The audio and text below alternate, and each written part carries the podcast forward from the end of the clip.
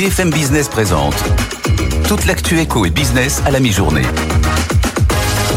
90 minutes business. Sandra Gondouin. Bienvenue dans 90 minutes business, votre émission d'actualité économique de la mi-journée. On va décrypter les dernières infos avec nos reporters, nos invités et évidemment Jean-Marc Daniel. Bonjour Jean-Marc. Bonjour. Au sommaire de ce jeudi 9 novembre, alors que l'hiver devrait être moins rude au niveau de la fourniture d'électricité, eh bien EDF et l'État avancent, avancent pour converger sur un prix du nucléaire après des mois de négociations. Bon, ce sera pas un prix fixe, mais peut-être plutôt un système par palier. Vous n'y comprenez rien, c'est normal. Mathieu Pechberti va venir nous expliquer tout ça dans un instant. Le salon du Made in France a débuté ce matin, porte de Versailles. On va parler savoir-faire, talent, maison historique avec notre invité Jean-François Birac, dirigeant de Blanc des Vosges, qui fête cette année ses 180 ans. Et puis, alors que l'un des géants du secteur, WeWork, a fait faillite cette semaine, le coworking a-t-il de l'avenir? On va en parler avec un acteur français, Deskeo, dans notre débat 12h45. Vers qui se tourne justement et vers quoi se tournent les acteurs français? On se posera cette question tout à l'heure dans notre Et puis à 13h, la libre antenne de l'économie. On répond à vos questions. Aujourd'hui, on va parler d'hypercroissance et de RSE. Est-ce que c'est compatible? On vous donnera un exemple très précis. Posez-nous vos questions à cette adresse avec vous à bfmbusiness.fr. Nos deux experts sont là pour y répondre en direct pendant toute une demi-heure. Mais tout de suite, c'est le journal. Votre rendez-vous avec Mailboxes, etc. Emballage, expédition et logistique pour entreprises et particuliers. Nos solutions sur mbefrance.fr. 90 minutes business, le journal. RTE est beaucoup plus serein sur cet hiver, cet hiver qui vient, que sur l'hiver dernier. On parle d'électricité évidemment. Attention à ne pas baisser la garde. Il faut continuer les efforts de sobriété qui ont permis de passer l'hiver dernier. C'est ce qu'expliquait Thomas Vérin, que le directeur exécutif de RTE ce matin euh, sur BFM Business. Même si aujourd'hui, dit-il, tous les paramètres sont mieux orientés. On l'écoute. Euh, la consommation est toujours basse. Donc en fait, on est toujours à moins 8, moins 9 Ah par rapport à la situation d'avant-crise. C'est un mélange de sobriété et de réaction au prix. hein. Oui. Mmh. y, y il y a tout qui est mélangé. Donc euh, il y a eu des baisses chez les industriels, mais aussi chez les entreprises du secteur tertiaire et chez les particuliers. Donc la consommation est plus basse, la production nucléaire est plus haute. Donc euh, on n'est pas revenu à un niveau nominal hein, sur la production du nucléaire. Et les barrages sont pleins. Mais pour autant, euh, c'est beaucoup mieux que l'année dernière. Donc, on- ça a été euh, le, le- le phénomène de corrosion est beaucoup mieux traité et les barrages sont pleins. Donc, la situation est beaucoup plus favorable. Thomas Vérinck, directeur exécutif de RTE, sur cette euh, antenne ce matin. Et pendant ce temps, après des mois de négociations, Mathieu Pechberti, EDF et l'État sont en train de converger sur le prix de l'électricité, du nucléaire en, quelque sorte. Ça a pris euh, du temps. Bon, alors on n'est pas sur une idée de prix fixe, mais plutôt sur un système euh, par palier. Expliquez-nous tout ça, comment ça va marcher? Oui, on a décidé de faire compliqué. C'est-à-dire que EDF et le gouvernement se sont d'abord mis d'accord sur ce mécanisme que je vais vous expliquer. Après, toutes les modalités ne sont pas arrêtées et les exemples de prix que je vais vous donner euh, ne sont effectivement que des exemples qui ne sont pas décidés. Euh, euh, au départ, le gouvernement voulait fixer un prix plafond au-delà duquel euh, il aurait prélevé euh, la totalité des revenus euh, d'EDF afin euh, euh, de les réinjecter dans la facture des consommateurs et de limiter son augmentation. Mais EDF voulait également un prix qui détermine, en tout cas qui, qui détermine une sorte de, de prix plancher pour ne pas vendre son électricité en dehors de ses coûts de production. C'est pour ça qu'il y a eu ce débat pendant plusieurs semaines sur le fameux prix de 60 euros le mégawattheure donné par le régulateur de l'énergie sur les coûts de production d'EDF. Et puis hier, son PDG, Luc a dit qu'en réalité, ces coûts, lui, il les estimait proche de 70 euros. Alors on entend un chiffre circuler autour de 68 euros. Bref, en tout cas pour essayer de tirer les prix à la hausse. Et donc il y aura finalement un prix un peu plancher quelque part, euh, qui sera ce prix autour de 70 euros. Et puis effectivement un prix plafond de 110 euros.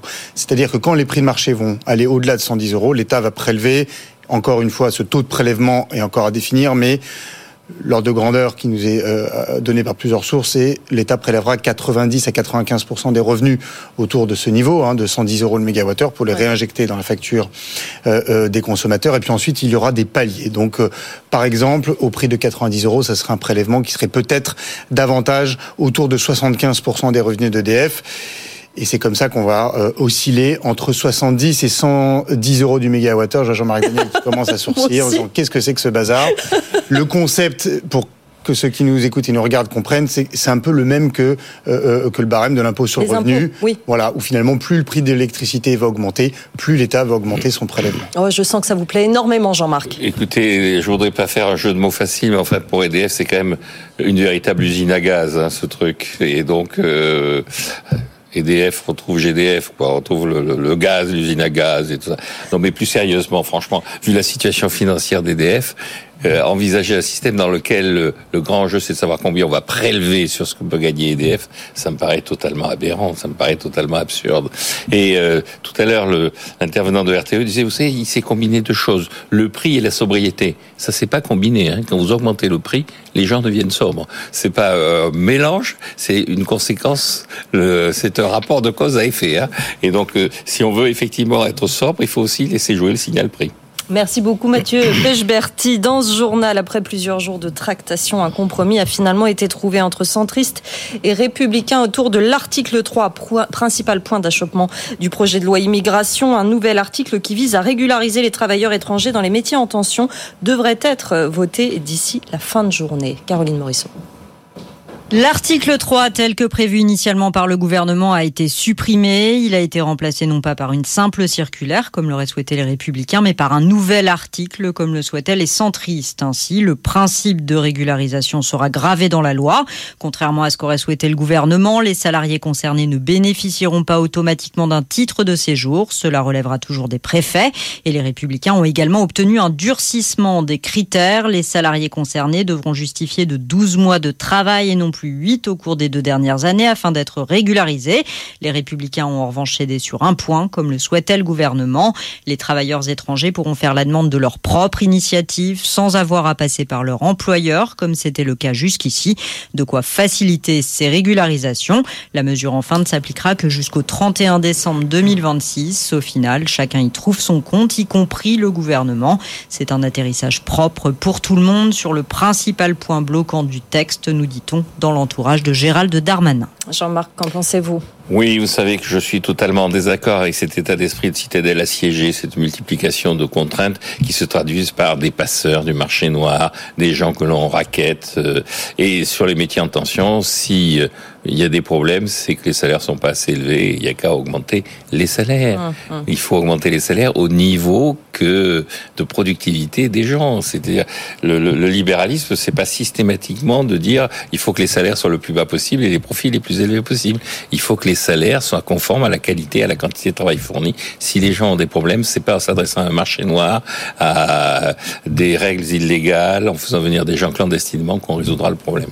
Dans ce journal également, en bref, le bénéfice net d'Airbus qui bondit au troisième trimestre, plus 21% à 806 millions d'euros. Le groupe confirme également ses perspectives de bons résultats qui reflètent l'accélération des livraisons euh, d'avions, pardon, commerciaux. Et dans ce contexte, les Français sont-ils prêts à renoncer à l'avion, euh, justement? Eh bien, c'est en tout cas ce que laissent entendre les résultats du dernier baromètre Odoxa pour BFM Business Challenge et AGP. 64% des Français qui prennent l'avion plusieurs fois par an se disent prêts à voler les moins souvent et à privilégier le train. Voit ça avec Léa Aroro.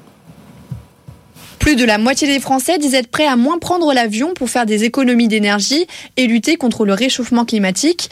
Pour Gaël Sliman, président de Doxa, l'avion a de moins en moins la cote. D'abord parce que la part de Français qui prennent l'avion euh, au moins une fois par an a chuté. On est tombé à 26% alors qu'on était 4 euh, points au-dessus, à 30% en janvier dernier. Les tendances s'inversent. Trois quarts des cadres et des 25-34 ans sont prêts à renoncer à l'avion pour tout leur trajet en France. Et le plus inquiétant pour les compagnies aériennes, c'est que ce sont ceux qui prennent le plus l'avion, souvent pour des raisons professionnelles, qui sont les plus nombreux à nous dire qu'ils vont être plus vigilants à l'avenir et essayer autant que faire se peut de, de moins prendre l'avion. Certains ménages sont même prêts à suivre l'expert Jean-Marc Jancovici qui recommande quatre voyages au cours d'une vie. Allez, on va faire un point à Euronext tout de suite. les choses bougent un peu, Antoine Larigauderie. Le CAC 40 qui reprend sa marche en avant. Oui, on avait des signes importants de fragilité, hein, euh, surtout en début de séance. Euh, on a quand même signé une hausse euh, plutôt, plutôt sensible hier et on avait l'impression que tout cela restait un peu lettre morte. Et puis la dynamique haussière est repartie un petit peu de nulle part, il hein, faut bien le dire. Donc on gagne 0,63%. On se dirige tranquillement vers les 7100 points à 7078. Du côté des autres places européennes, on est bien orienté aussi à plus 0,71% pour l'Eurostock 50, hausse un peu moins franche du côté de Francfort à plus 0,42%. Les taux d'intérêt du marché obligataire ont tendance à se retendre un petit peu alors qu'on a eu une détente continue ces derniers jours à 3,23 notamment pour euh, la dette française 10 ans. On est à 2,64 pour la dette allemande. Puis on a un marché qui réagit aussi aux publications d'entreprises dont vous avez parlé. il y en a certaines euh, qui véritablement provoquent des réactions très très positives. Si on regarde bien Schneider Electric, leader du CAC 40 depuis le début de la séance, le titre gagne 6,5% à 160,74 euros. Également une très belle performance de JC Deco, qui est un important baromètre de conjoncture. Le titre gagne 5,1% à 16,35 euros. Le grand se refait une santé aussi après sa baisse d'hier. Le titre reprend 2,38% à 84,20 euros. Et puis euh, à noter Veolia, hein, qui a publié aussi ses chiffres et qui gagne 2,5% à 26,89 euros. À la baisse, en revanche, euh, la publication d'Airbus euh, déçoit un petit peu le marché. Le titre recule de 2,6% à 126,92 euros. Franche déception du côté de Beneteau aussi, qui fait état de perspectives de ralentissement hein, de, de l'activité. Beneteau qui recule de 4% à 11,42 euros. Le CAC 40, donc plus 0,62%, on est à 7077 points. Et du côté de l'euro face au dollar, on est toujours à hauteur euh, d'un 0,7, un petit peu en dessous, 1,0691. Merci Antoine, on vous retrouve à 12h36. Vous nous parlerez de la baisse des cours du pétrole. Mais tout de suite, c'est l'édito de Jean-Marc Daniel. 90 minutes business, l'édito de Jean-Marc Daniel. Et vous vous penchez sur le cas chinois aujourd'hui, Jean-Marc. Oui, exactement. La Chine vient de publier l'évolution de l'indice des prix et euh, dans ces périodes où tout le monde nous dit l'inflation, l'inflation, les prix baissent en Chine, de façon relativement modérée. Hein. La contraction est de moins 0,2%. Et donc, euh, si on avait l'enthousiasme, entre guillemets, de tous ceux qui parlent d'inflation pour quelques prix qui montent, là, on pourrait parler de déflation. En fait, quand on regarde ce qui se passe en Chine, il y a un certain nombre de tendances qui expliquent cette évolution. La première tendance, c'est euh, sur le taux de change. Les autorités chinoises ont décidé de stabiliser le taux de change. Euh, on était à, en début d'année à 1 dollar égale 6,7 yuan est monté à un dollar égal 7,3 yuan, et donc la dévaluation a comme conséquence de faire monter les prix importés. Là, les autorités chinoises ont décidé de stabiliser, considérant que le taux de change était le bon niveau de taux de change, et donc la conséquence d'ailleurs, c'est qu'elles vendent pour stabiliser ce taux de change un certain nombre des obligations américaines, d'où l'évolution et les tensions qu'il peut y avoir sur les taux d'intérêt sur la dette américaine. Et puis la conséquence, c'est qu'il n'y a pas de conséquences d'impact direct de l'évolution du taux de change sur l'inflation. Alors, quand on regarde les éléments internes à ce moment-là, eh bien, on s'aperçoit qu'en fait, la Chine est en train de changer de type d'économie. On est passé d'une économie qui absorbait euh, euh, un exode rural massif et qui était soumis à ce que les économistes appellent un effet, un effet Balassa-Samuelson. C'est-à-dire, arrive tout un tas de main-d'œuvre sur le marché du travail. On ne sait pas très bien quelles sont les compétences et les qualifications de cette main-d'œuvre. Donc on la paie de façon un peu désorganisée. Et la conséquence, c'est qu'il y a des gens que l'on paie trop cher par rapport à ce qu'ils savent faire. Et mmh. donc, ça a tendance à porter les prix vers la hausse. Là, maintenant, les Chinois ont mis en place un système éducatif relativement performant. Ils savent ce que valent les gens. Ils sont en train de faire les gains de productivité que nous avons fait et que nous n'arrivons plus à faire. C'est bien une question de formation, alors. C'est une question de formation c'est une question d'identification de l'appareil productif et de conformité de l'appareil productif et effectivement de la population active. Et donc à partir de ce moment-là, il y, a, plutôt une tendance à la pression à la baisse sur le coût de la main d'œuvre, hum. d'autant plus que la Chine voit émerger un concurrent redoutable avec l'Inde et donc elle s'efforce d'éviter que sa main-d'œuvre n'explose. Quant à la composante monétaire, eh bien, euh, pour l'instant, la Chine a annoncé beaucoup de plans de relance, mais pour l'instant, elle est restée à l'état d'intention, d'affirmation. Bilan de tout ça, effectivement, les prix ne montent plus. Ce qui est intéressant, c'est que quand la deuxième économie mondiale n'a pas d'inflation, on est en droit de se poser la question de pourquoi est-ce qu'au niveau mondial, on continue à nous bassiner avec le mot inflation Les prix ralentissent partout et même ils se contractent dans la deuxième économie mondiale. C'est pas votre lecture, Jean-Marc, plutôt euh, C'est la mienne, mais j'insiste. Merci beaucoup, Jean-Marc Daniel. Dans un instant, on va parler euh, d'un acteur français historique du linge, Blanc des Vosges, marque qui fête ses 180 ans et qui est présent dès aujourd'hui euh, au salon du Made in France à Paris. Son patron, Jean-François Birac, va nous parler de son parcours, de son expérience, des projets ici aussi pour les années euh, à venir dans deux minutes. Et puis la deuxième partie de l'émission, la libre antenne de l'économie. On parle RSE et hypercroissance. Est-ce que c'est compatible justement?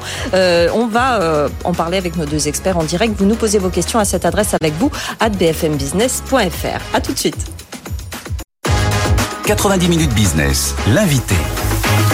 Une maison historique, notre invité. C'est ce que m'a dit Jean-Marc Daniel quand on a préparé cette interview ce matin.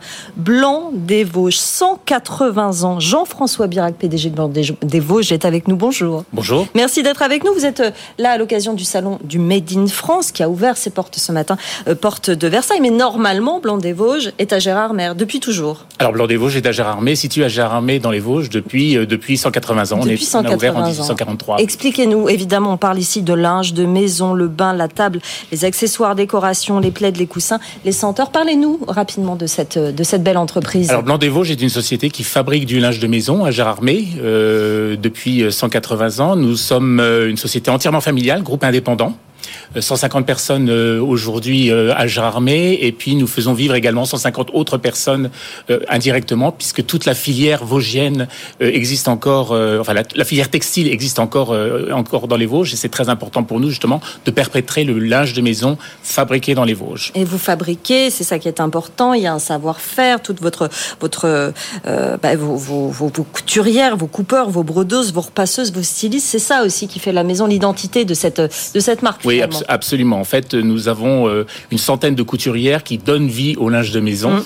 Euh, et c'est la précision du geste, la rigueur au niveau de, du suivi de la machine qui fait que ce sont euh, des produits qui sont des, des, produits de haute qualité et que, que nous aimons à fabriquer encore et et qui est très important d'ailleurs par rapport à l'ADN de la marque de fabriquer dans les Vosges. Mais c'est important ce savoir-faire. Est-ce que vous avez du mal à recruter sur ces métiers-là ou est-ce que justement le fait de, comment dire entretenir ce secteur euh, dans la dans la région fait que ça alimente finalement euh, ces, ces, talents? Alors notre réputation fait que nous arrivons à, attirer des à attirer des talents, mais malgré tout nous avons mis en place une école de formation ah. parce que c'est de plus en plus difficile effectivement de ça trouver passe des par couturières. Là maintenant, hein. Oui, c'est de plus en plus difficile de trouver des couturières qui vont euh, adhérer, je dirais, et, et, euh, et, travailler sur, suivant nos process. Donc euh, nous les faisons rentrer quasiment sans formation et on les fait travailler entre six mois et un an pour qu'elles soient vraiment euh, efficaces sur leur sur leur machine. Mais vous accueillez combien de personnes dans cette école chaque année, par exemple, pour qu'il y ait un, un roulement suivant les, Oui, suivant les années, il y a un roulement, donc c'est entre 10 et 15 personnes. 10 et 15 personnes. Jean-Marc. Oui, votre matière première, c'est du coton.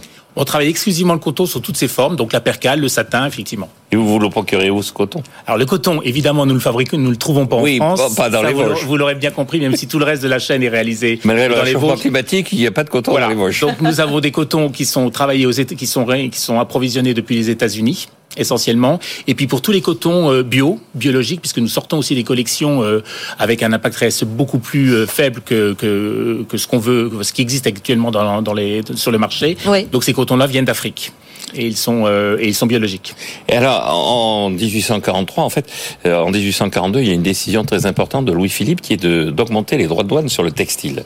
Donc, je pense que votre entreprise est née des conséquences de ça. En tout cas, on voit. Bon, alors depuis, le grand principe, c'est justement de supprimer les droits de douane. Comment vous vous êtes adapté? Comment vous faites face à la concurrence internationale? Alors que au tout départ, euh, vous avez, vous êtes né du fait qu'il n'y allait pas y avoir de concurrence internationale. Il faut vraiment faire preuve de résilience. Je dirais aujourd'hui, euh, nous avons toujours voulu monter vers le haut au niveau de la, la présentation de, et la réalisation de nos produits. Et la particularité, par exemple, de Blanc des Vosges, c'est de réaliser des articles sur mesure.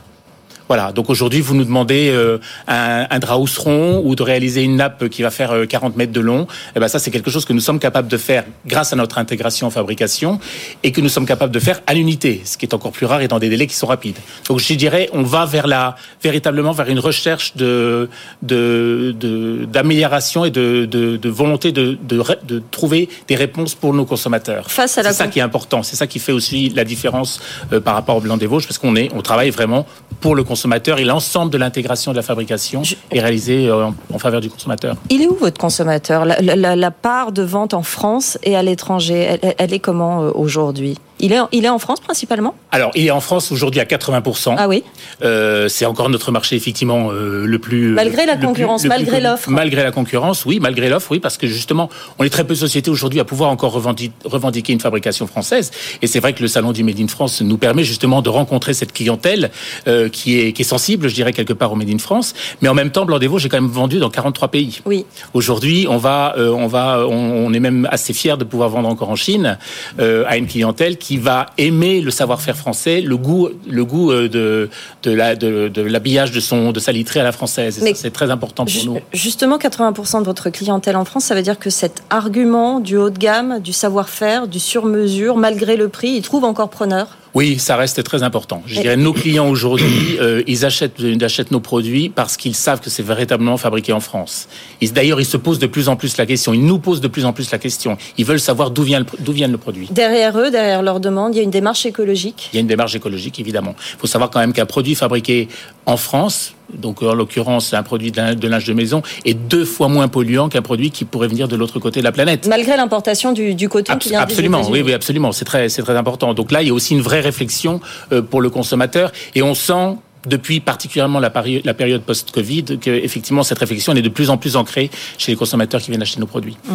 Euh, est-ce que, comment dire, excusez-moi, euh, par rapport à cette, euh, cette offre et, ce, et ce, ce savoir-faire, euh, justement, excusez-moi, Jean-Marc Azizi, parce que j'ai complètement perdu le fil de ma question. Allez-y. La, la, question que j'avais envie de vous poser, c'est vous nous dites que c'est une entreprise familiale, c'est de la même famille depuis 1842, oui. et il n'y a pas eu de, de rupture, il n'y a pas eu d'affrontement, il n'y a pas eu de dans la succession. Dans la succession, parce que le capitalisme familial, là aussi, en général, à la troisième génération, on commence à voir apparaître des problèmes. Vous là, êtes la cinquième. Moi, je suis la cinquième génération. Il n'y a pas de problème. Et il n'y a pas de problème, non, il n'y a aucun, y a aucun problème. Alors évidemment, euh, il y a toujours eu des choix euh, au niveau du passage de, de, de relais. De, de relais, oui. Euh, c'est pas forcément arrivé du père au fils ou du père à la fille. Il y a toujours eu des véritables choix euh, dans la société pour euh, savoir quelle était la personne, quel était le, dirigeant qui était le mieux à même de pouvoir euh, reprendre le flambeau. Et vous avez déjà parfois passé, parfois passé à un cousin, parfois à un oncle. Voilà. Vous avez identifié votre successeur là?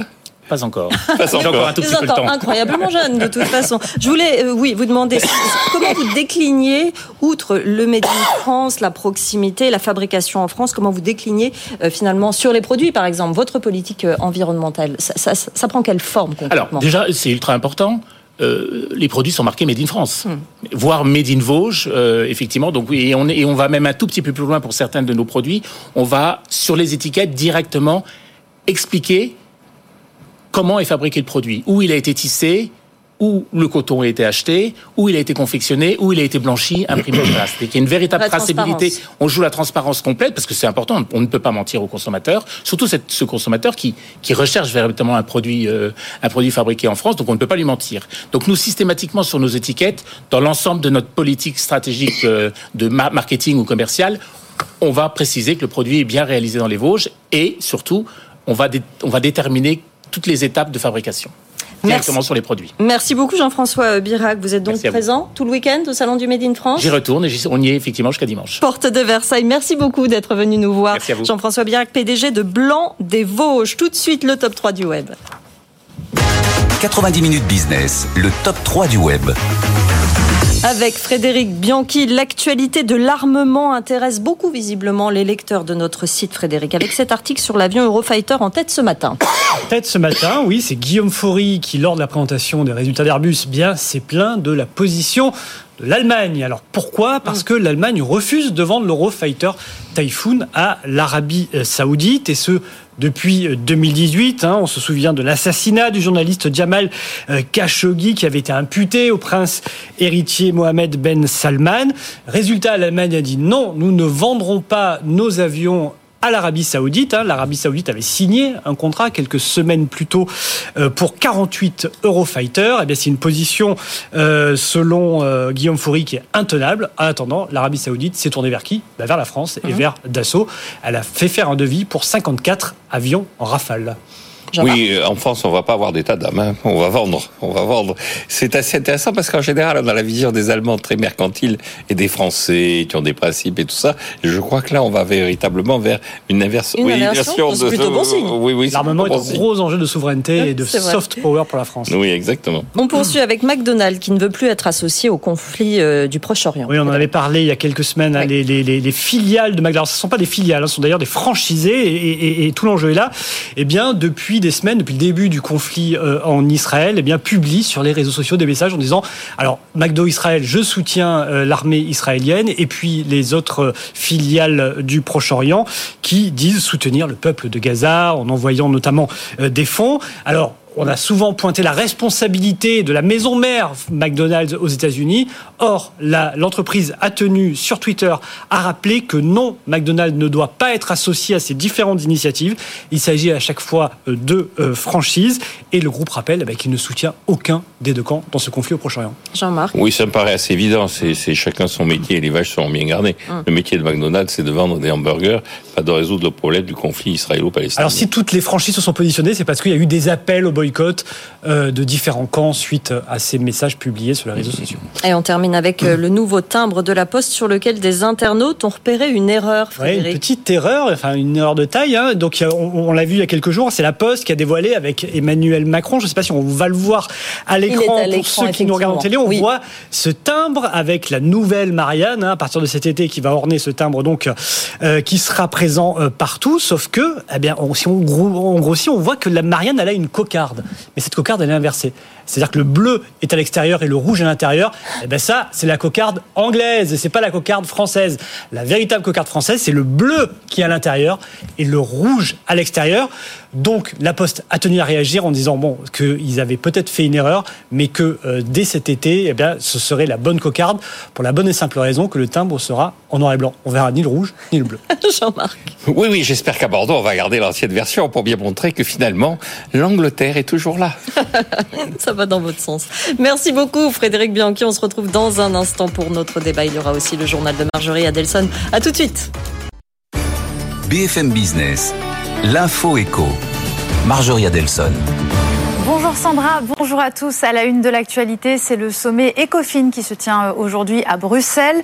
Les ministres de l'économie et des finances travaillent sur une réforme du pacte de stabilité et de croissance. Selon Bruno Le Maire, l'Europe est proche d'un consensus. Le ministre espère un accord d'ici la fin de l'année. Écoutez.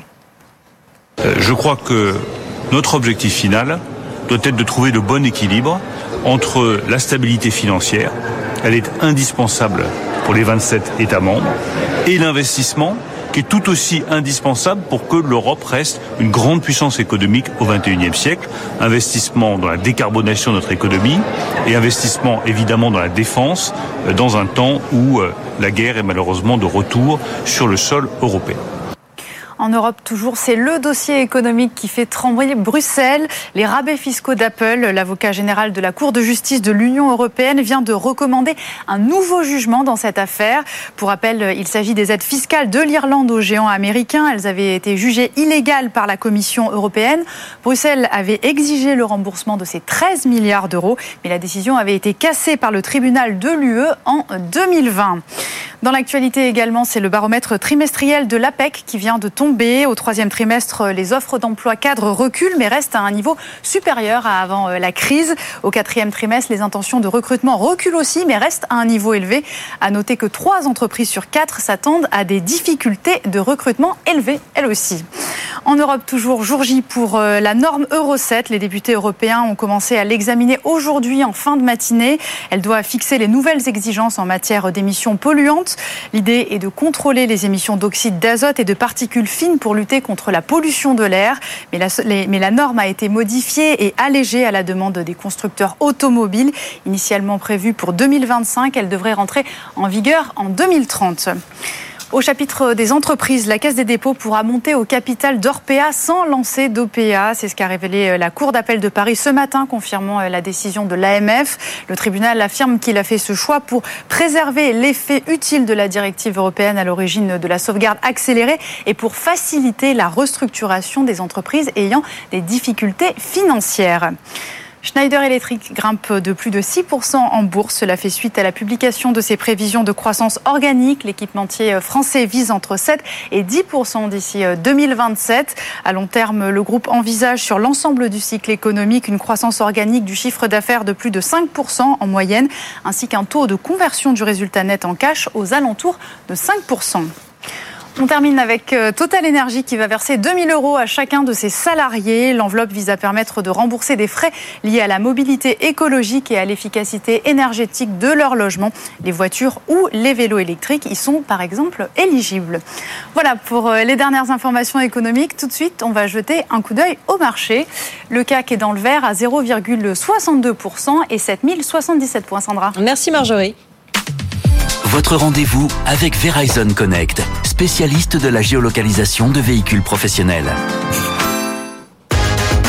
90 minutes business, l'édito d'Antoine. Et Antoine, retour avec vous sur le pétrole et cette spirale baissière des derniers jours qui s'est euh, interrompue. Mais prudence, la pression reste forte. Pourquoi les cours baissent-ils à ce point, Antoine? C'est vrai que c'est très impressionnant. On a perdu 8% euh, en 5 jours. Euh, et là, on était sous les 80 dollars il y a encore euh, quelques heures pour le Brent de mer du Nord.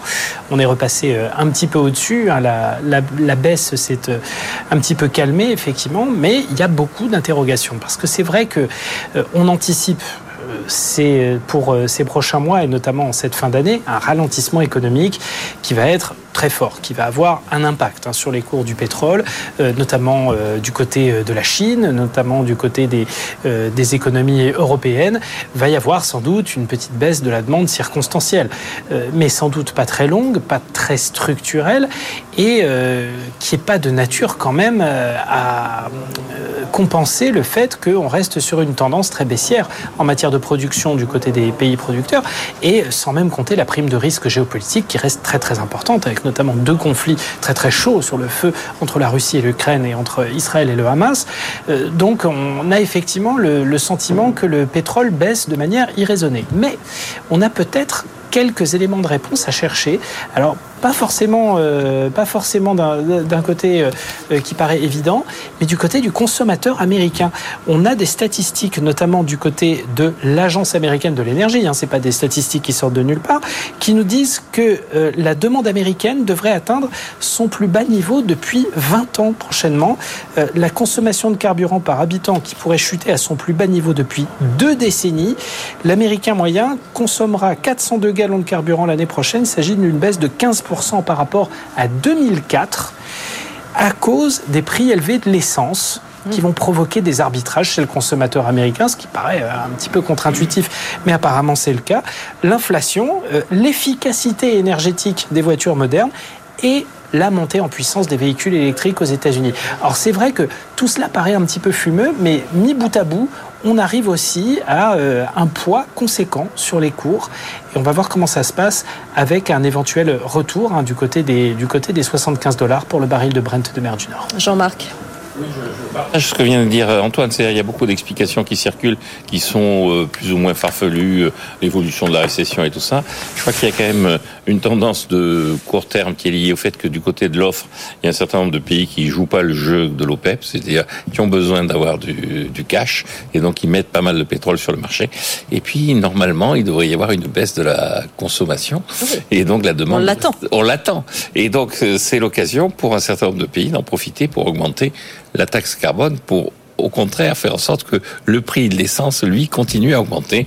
N'oublions pas 4 euros le litre. Taxe carbone, il vous le dit tous les jours. Taxe carbone, 4 euros le litre. Merci beaucoup Antoine Larigauderie pour cet édito. Dans un instant, notre débat, on a beaucoup parlé de la faillite du géant du coworking WeWork cette semaine. Quel impact sur le secteur? Le coworking se porte-t-il bien? Par ailleurs A-t-il un avenir? Jean-Marc en est convaincu. On va en parler euh, dans, dans un instant. Euh, à tout de suite. 90 minutes business, le débat.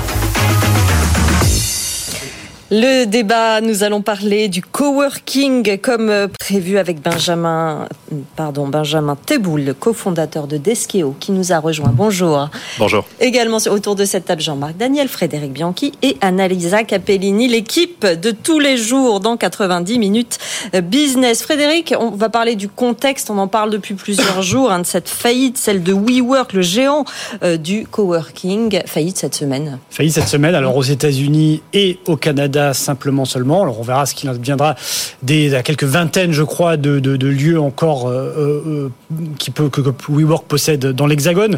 Attendant, on va revenir un petit peu sur cette aventure hein, qui était partie sur les chapeaux de roue en 2010. Adam Neumann, hein, un patron qu'on disait visionnaire, donc qui a lancé WeWork. Alors le WeWork, on rappelle le business model, hein, c'est de louer des euh, emplacements de bureaux et après de les sous-louer à des entreprises euh, dans une optique de, de, de flex office, hein, de bureaux euh, de, de, de, flex office, oui, de, de partage de, partage de bureaux, exactement, d'espace de bureaux. Alors dans un premier temps, la, la stratégie de WeWork, ça a été plutôt de louer à des petites structures, c'est-à-dire qu'on louait 500 mètres carrés et on louait des petits bouts de 100 mètres carrés par 100 mètres carrés. Alors ça fonctionnait déjà l'équation économique semblait difficile, mais bon, elle pouvait quand on perdait un locataire, eh bien c'était pas une grosse euh, une grosse nuisance sur le plan euh, financier. En revanche, à partir de 2015, changement de braquet pour WeWork qui cible de très grosses entreprises. On parle d'Amazon, on parle de Microsoft à qui WeWork va vouloir louer des très beaux emplacements dans les centres des grandes villes. Hein. On pense notamment à Manhattan. Et sauf que là, quand on perd le locataire, eh bien, le trou est très important. Eh bien, ce sont les difficultés financières que WeWork a connues. Alors, pas depuis un an ou deux, on parle beaucoup du Covid, mais dès 2019, déjà, Adam Neumann a été, euh, on lui a pointé la porte de sortie au fondateur de WeWork parce que, eh bien, on voyait bien que la gestion euh, n'était, euh, était loin de satisfaire les actionnaires. Hein. On rappelle SoftBank, hein, le géant japonais, a mis 10 milliards de dollars pour soutenir WeWork. Aujourd'hui, WeWork, qui visait un taux d'occupation de 90% n'en est qu'à 72%. Elle a du mal à fidéliser euh, euh, ses locataires. Elle paye surtout d'énormes loyers qui représentent à peu près l'équivalent de son chiffre d'affaires. Donc voilà aujourd'hui la difficulté de WeWork. Alors toute la question est de savoir si ce modèle de flex office avec ces entreprises-là est viable? Est-ce qu'un autre modèle est possible? Ou est-ce que structurellement, eh bien, cette activité n'est pas tenable économiquement? Eh bien, posons la question à Benjamin Teboul, cofondateur de Deskeo. Déjà, est-ce que c'est exactement la même chose, votre activité à vous et celle de WeWork dont on vient de parler? Alors, pas tout à fait. Nous, on a une activité où la, la finalité est un petit peu la même, puisqu'on a pour ambition de servir des bureaux de qualité avec du service et de la flexibilité au profit d'entreprises. Euh, quand on a démarré l'activité avec mon partenaire en 2016, on s'est beaucoup inspiré de ce qu'a fait WeWork, puisque euh, à titre euh, personnel, j'ai plutôt beaucoup de, de, reconnaissance par ce qui a été fait par WeWork, étant entendu que c'est quand même une entreprise qui a permis à une industrie de naître, là où d'autres acteurs avant l'arrivée de WeWork existaient, je ne vais pas les citer euh, nécessairement, mais des gens qui étaient plutôt dans l'industrie du centre d'affaires. Et c'est vrai qu'on n'avait jamais euh, réussi à créer quelque chose de désirable dans cette industrie du bureau. Donc pour ces raisons-là, moi je suis euh, je suis fan de ce qui a été fait par WeWork aux alentours des années 2008, puisque c'était après la, chute de Lehman et de la crise financière que Adam Neumann, à ce moment-là, qu'on a considéré certainement à juste titre comme un visionnaire, s'est dit moi je vais créer des espaces de bureau partagés au profit de freelance et de petites euh, ou d'indépendants qui vont créer leur entreprise post-crise financière. Nous, chez Deskeo, on a pris rapidement un virage en 2000, 2017 euh, qui a été de se dire bah, finalement WeWork et d'autres servent assez bien ce business du coworking puisqu'à la base l'essence de WeWork c'est vraiment de faire des bureaux euh, en open space ou des petits bureaux au profit d'indépendants et de freelance qui peuvent se retrouver avec un niveau de qualité auquel ils n'auraient pas accès sans l'intervention d'un opérateur comme WeWork et qui finalement peuvent aussi avoir accès à une communauté d'autres indépendants, donc c'est censé créer des synergies. Donc je trouve que, que la thèse est, est, est, belle et que à, à la base, ce, ce projet euh, pouvait faire du sens.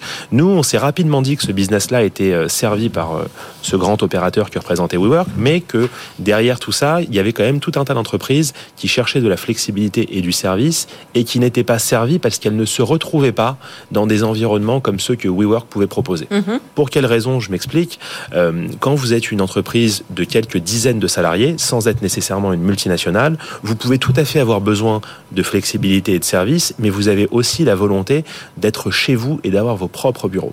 Donc c'est un petit peu cet angle-là que Deskeo a commencé à exploiter dès 2017 et c'est à ce moment-là que nous on s'est vraiment spécialisé et professionnalisé dans ce qu'on appelle de manière plus générale le bureau opéré. Aujourd'hui Deskeo est leader en France de cette industrie qu'on appelle le bureau opéré. Est-ce qu'il y a un effet blast de ce qui s'est passé euh, sur euh, WeWork là spécifiquement? Est-ce que vous vous le sentez sur euh, sur votre activité ou pas du tout? Alors déjà, WeWork, ça a été un, un, adversaire remarquable puisque, in fine, on se positionnait sur des surfaces, notre matière première est la même, et finalement, ce qu'on fait, c'est qu'on exploite des immeubles de bureaux qui appartiennent majoritairement à des investisseurs, qui soient privés ou institutionnels. Donc, on les a rencontrés, et c'est vrai qu'on a souvent été en compétition avec eux, on a souvent été assimilés à eux, et là, je parle surtout de la période de développement de WeWork qui est intervenue en France entre 2017 et 2019, puisqu'après, il y a eu la chute d'Adam Neumann, et puis l'IPO, donc, qui a été loupé, puis reprise avec un SPAC. Enfin, ça a été tout un tout un système. Et, et donc c'est vrai qu'on a été tous euh, mis dans la même euh, dans le même panier qui était ce panier des coworkers. Alors nous, on s'est bagarré euh, bec et ongle et, et, moi le premier puisque je suis surtout dans l'entreprise euh, là pour gérer le développement des immeubles. Donc moi j'ai rencontré beaucoup de propriétaires et je leur expliqué à quel point on était différents. Et c'est vrai que quelques années plus tard, surtout avec l'étape Covid qui a quand même été problématique pour eux puisqu'ils avaient beaucoup d'indépendants qui avaient la capacité de rendre leur espace très rapidement. Là où nous, on a quand même des entreprises de quelques dizaines, voire quelques centaines de salariés qui finalement gardent leur bureau. Elles sont plus engagées mécaniquement puisque en fait, vous avez besoin d'avoir une certaine visibilité quand vous comptez plusieurs dizaines ou plusieurs centaines de salariés. Mmh. Là où un indépendant ou un freelance, s'il doit réduire des coûts, théoriquement, il peut travailler de son salon. C'est pas c'est pas un drame. Donc, on a été mis un petit peu dans ces dans ce panier-là. Et nous, le, le Covid euh, nous a fait beaucoup moins mal puisqu'il nous a permis de faire de la croissance et donc d'honorer nos engagements. Donc, euh, je pense qu'à un moment donné, euh, il y a une une séparation, une distinction qui s'est faite là où l'industrie, là où l'économie, là où le business a été plus dur, puisque c'est vrai qu'on n'a pas agi de la même manière pour des raisons qui sont liées à notre core business, qui n'est pas tout à fait le même, même si dans le fond, on sert également de la, la flexibilité du service. Mais c'était le modèle économique qui posait problème. Jean-Marc, vous, vous, vous, nous disiez hier que c'est un, finalement un mode de travail dans lequel vous croyez beaucoup. Oui, oui, je pense qu'il y, y, y, a deux niveaux d'interprétation de ce qui se passe. Il y a euh, la quantité de bureaux dont on a besoin. Et donc la quantité de bureaux dont on a besoin, beaucoup de gens estiment que, en fait, elle va avoir plutôt tendance à diminuer.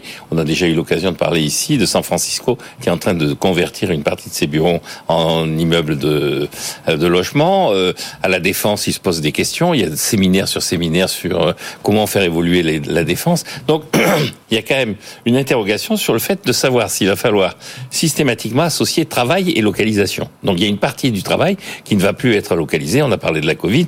C'est sûr que le télétravail, même si un certain nombre d'entreprises sont en train de revenir du télétravail, sont en train de remettre en cause la logique du télétravail, le télétravail rend la quantité, le volume global moins important que ce qu'on pouvait anticiper. Mais après, il y a le mode d'organisation de ce volume. Oui. Et là, je pense qu'au contraire, le mode d'organisation de ce volume va s'orienter vers ce que vous faites, ce que fait WeWork, c'est-à-dire des périodes qui sont soit longues, soit courtes, des, des, des, sortes de capacités des gens à ne plus être propriétaires, mais être locataires. Et ça concerne énormément de choses. Mm. Si vous regardez les parcs automobiles, il y a de plus en plus d'entreprises qui ne gèrent plus leur parc automobile. Tout un tas de choses maintenant sont sous-traitées et pas uniquement euh, la comptabilité, mais aussi le, le les locaux où on est, le parc automobile, le parc informatique, tout un tas de choses sont sous-traitées. Et donc, je pense qu'on va vers un modèle où on va avoir apparaître des opérateurs de l'immobilier, des opérateurs de l'informatique, des opérateurs de la comptabilité. Et une entreprise, ce sera la capacité à mêler les deux, sachant encore une fois, vous l'avez dit, quand on est une petite société, une petite entreprise, il y a un moment où on se dit, entre ma cuisine et Teams, j'ai pas besoin d'avoir un bureau, ce qui n'était pas le cas il y a encore une cinquantaine d'années. Mmh, effectivement.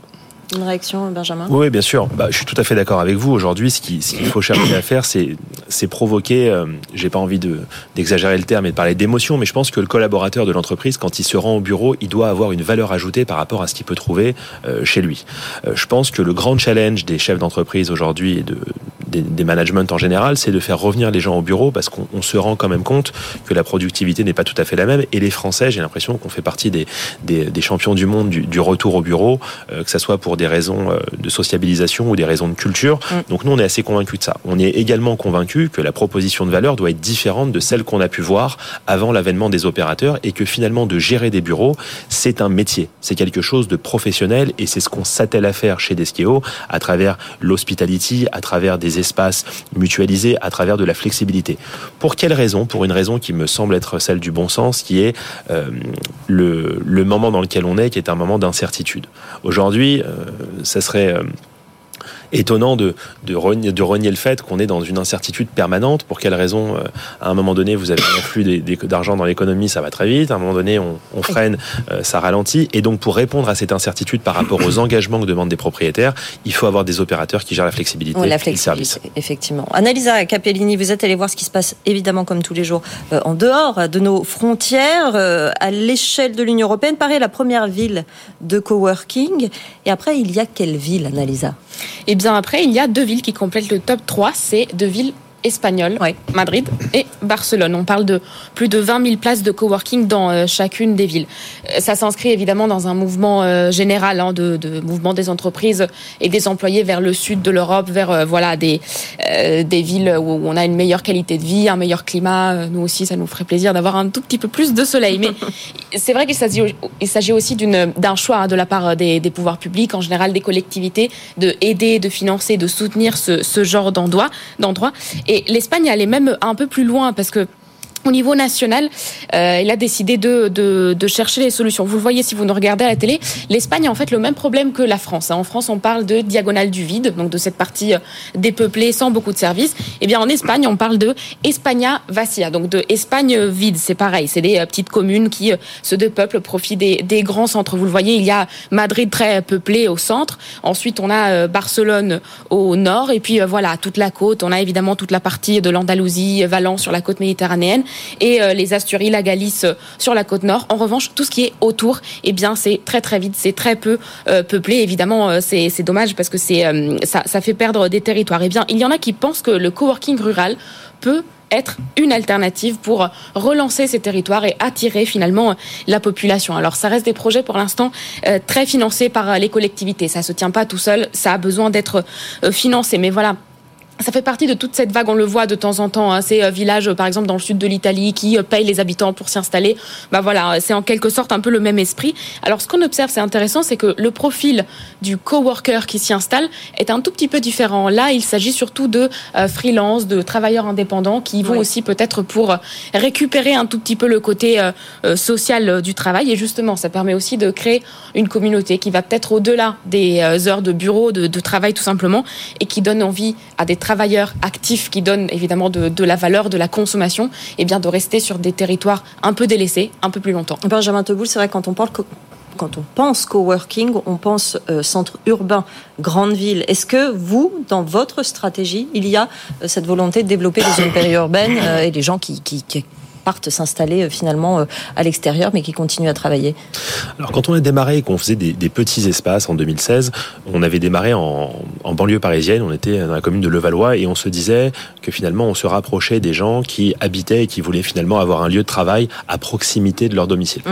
Quand on, a commencé à se spécialiser pour des entreprises d'une certaine taille, on s'est rendu compte que ces entreprises-là, ce qu'elles cherchent quand même, c'est avoir une localisation centrale. Dans, dans le cadre du projet d'Eskio, euh, on est plutôt nous attirés par un développement euh, dans les centres-villes et dans des villes d'une certaine taille. Après, on s'interdit pas dans une deuxième étape de développer un maillage de tiers-lieux justement au profit de certains collaborateurs d'entreprises qui pourraient être clientes chez nous dans des centres urbains, mais qui pourraient avoir besoin, pour des questions de sécurité informatique ou bien même d'organisation d'espace, de proposer à certains de leurs collaborateurs des tiers-lieux qui seraient plus proches de chez eux, mais en maintenant un niveau d'infrastructure qui serait celui qu'elles pourraient retrouver au siège, puisqu'il faut malgré tout que les communications se passent bien et évidemment que la sécurité informatique, entre autres, soit préservée par rapport à ce qu'on peut avoir dans un domicile euh, tout à fait classique. Vous avez raison, c'est très intéressant ce terme de tiers-lieu. On en a déjà parlé sur ce plateau. C'est vrai que ça correspond davantage euh, finalement à, à l'esprit que vous vous insufflez avec énormément de services, énormément de flexibilité. C'est-à-dire pas seulement un espace de coworking, quelque chose de beaucoup plus large. Oui, tout à fait. Après, c'est simplement où est-ce qu'on met notre, notre curseur de, de priorité. Ouais. Aujourd'hui, la, la, priorité, elle est vraiment dans le, la densification des, des, centres urbains, mais encore une fois, on est assez convaincu que ça peut être une offre complémentaire et Mm. un service supplémentaire euh, à nos entreprises, plus qu'un un business euh, de, de base et des fondations d'un business. Bon, Jean-Marc Daniel est totalement de votre côté parce qu'il considère que de toute façon, bientôt, il n'y aura plus de salariés, il n'y aura que des que clients, des gens en fournisseurs. coworking qui viendront dans des endroits et qui euh, récupéreront des lieux qui auront été préparés, aménagés, où ils pourront effectivement répondre à la demande. C'est-à-dire, ils auront passé un contrat, ils passeront eux-mêmes un contrat avec le coworker. L'avenir est assuré. Mais Enfin, Frédéric, ça va prendre un peu de temps quand même. hein. Moi, je sais pas. En tout cas, sur l'organisation du travail plus flexible, plus hybride, ça, c'est certain. On le voit. Et s'il y a une demande, bah, il y aura une offre. Et s'il y a une offre, il va y avoir des modèles économiques qui vont se mettre en place pour des entreprises bah, qui ne suivront pas les écueils euh, de WeWork. En revanche, sur la fin du salariat, je suis un peu plus sceptique que Jean-Marc. Quand on regarde les chiffres, on voit qu'il y a encore 89% d'actifs qui sont des salariés. c'est lent, J'ai remonté dans les données de l'INSEE. En 96, on était à 90%. Bon, euh, alors certes, les technologies permettent l'auto et, et puis la législation aussi, un peu plus d'auto-entrepreneuriat. Mais je pense, enfin, en tout cas c'est ma croyance, que l'entreprise et euh, l'échange des savoirs restent le lieu où on crée le plus de richesse, il me semble. En l'avenir nous le dira. Il Ah, Mais l'entreprise, euh, l'entreprise sera euh, une collection d'artisans, mais pas une collection de salariés. On verra. Mais l'entreprise continuera à être un lieu organisé par des coworkers qui seront eux-mêmes des artisans. On verra à quel terme, on verra qui a raison. Merci à tous d'être venus nous voir pour nous parler de cette situation, de ce secteur du coworking. Merci beaucoup, Romain Teboul, d'être venu nous voir. Euh, dirigeant, euh, fondateur, cofondateur de Deskeo, l'acteur euh, français du coworking. Merci Jean-Marc, merci Frédéric, merci Annalisa euh, Capellini. Restez avec nous dans un instant, c'est la deuxième partie de l'émission, la libre antenne de l'économie. On répond à vos questions sur un sujet donné aujourd'hui, la RSE. Oui, mais en hyper croissance. Posez-nous vos questions à cette adresse avec vous à bfmbusiness.fr. On y répond en direct avec nos deux experts. Et notez demain ce rendez-vous. En lieu et place de cette émission entre midi et 13h, la libre antenne prend un peu ses aises. On va parler pendant toute une heure du guichet unique avec nos experts en plateau. Ça s'adresse à vous, les employeurs, les formalités, comment ça va fonctionner concrètement à partir de janvier. Ce guichet unique, posez-nous vos questions sur les réseaux sociaux et toujours à cette adresse avec vous à bfmbusiness.fr. On y répondra entre midi et 13h demain. Allez, à tout de suite. 90 minutes business, toute l'actu éco et business à la mi-journée sur BFM Business.